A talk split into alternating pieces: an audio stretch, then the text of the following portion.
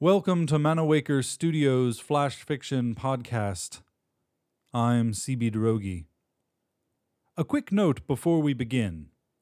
Want to know more about one of the authors featured on Flash Fiction Podcast? Check manawaker.com for contributor bios.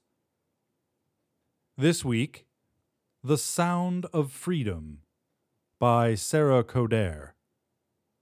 Every day was the same at Glendale Nursing Facility.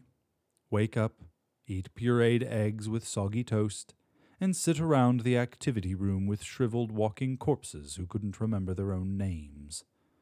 Melinda hadn't seen her children in months. They brought her here after a hockey lesson gone wrong had left her with a concussion and broken leg, courtesy of her 200 pound grandson. The dizziness and confusion had passed, and her break had healed, but the nurses wouldn't let her go home.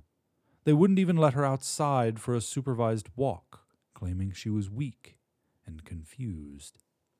The administrator was a bald menace that always wore black. His aides obeyed his orders without question, keeping the patients docile with drugs and fear. In early spring, Melinda's roommate complained about a nurse's wandering hands. The next evening, she suffered a fatal heart attack. Melinda knew it was time to escape. It had been decades since she'd stolen anything, but thievery was like riding a bike.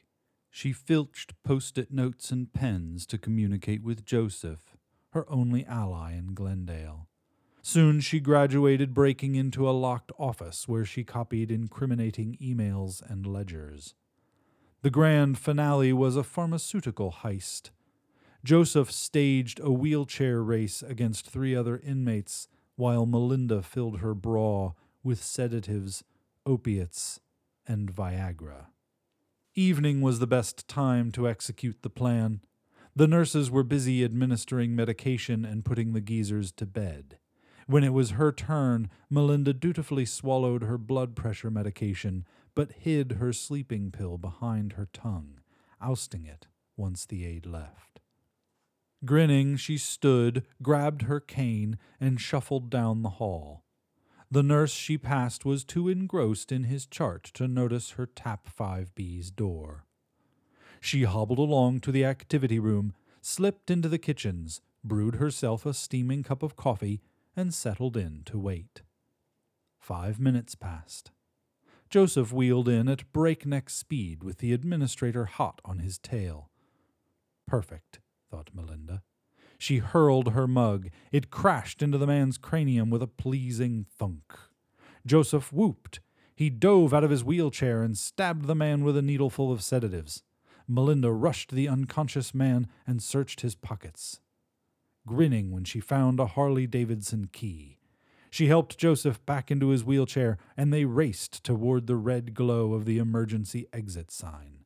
The alarm blared when the door opened, but she didn't care. The air was fresh and didn't reek of piss or death. She kept moving towards the heavenly glint of moonlight reflecting on chrome, reaching the motorcycle as angry shouts came pouring from the door. Joseph climbed on the back, wrapping his frail arms around her waist. She jammed the key in the ignition. The motorcycle growled to life, purring the sound of freedom. Joseph clung to her as she sped out of the parking lot, riding full throttle towards the harvest moon. This has been The Sound of Freedom, written by Sarah Coder the Flash Fiction Podcast theme song is by Kevin MacLeod. I'm CB Droege. Thanks for listening.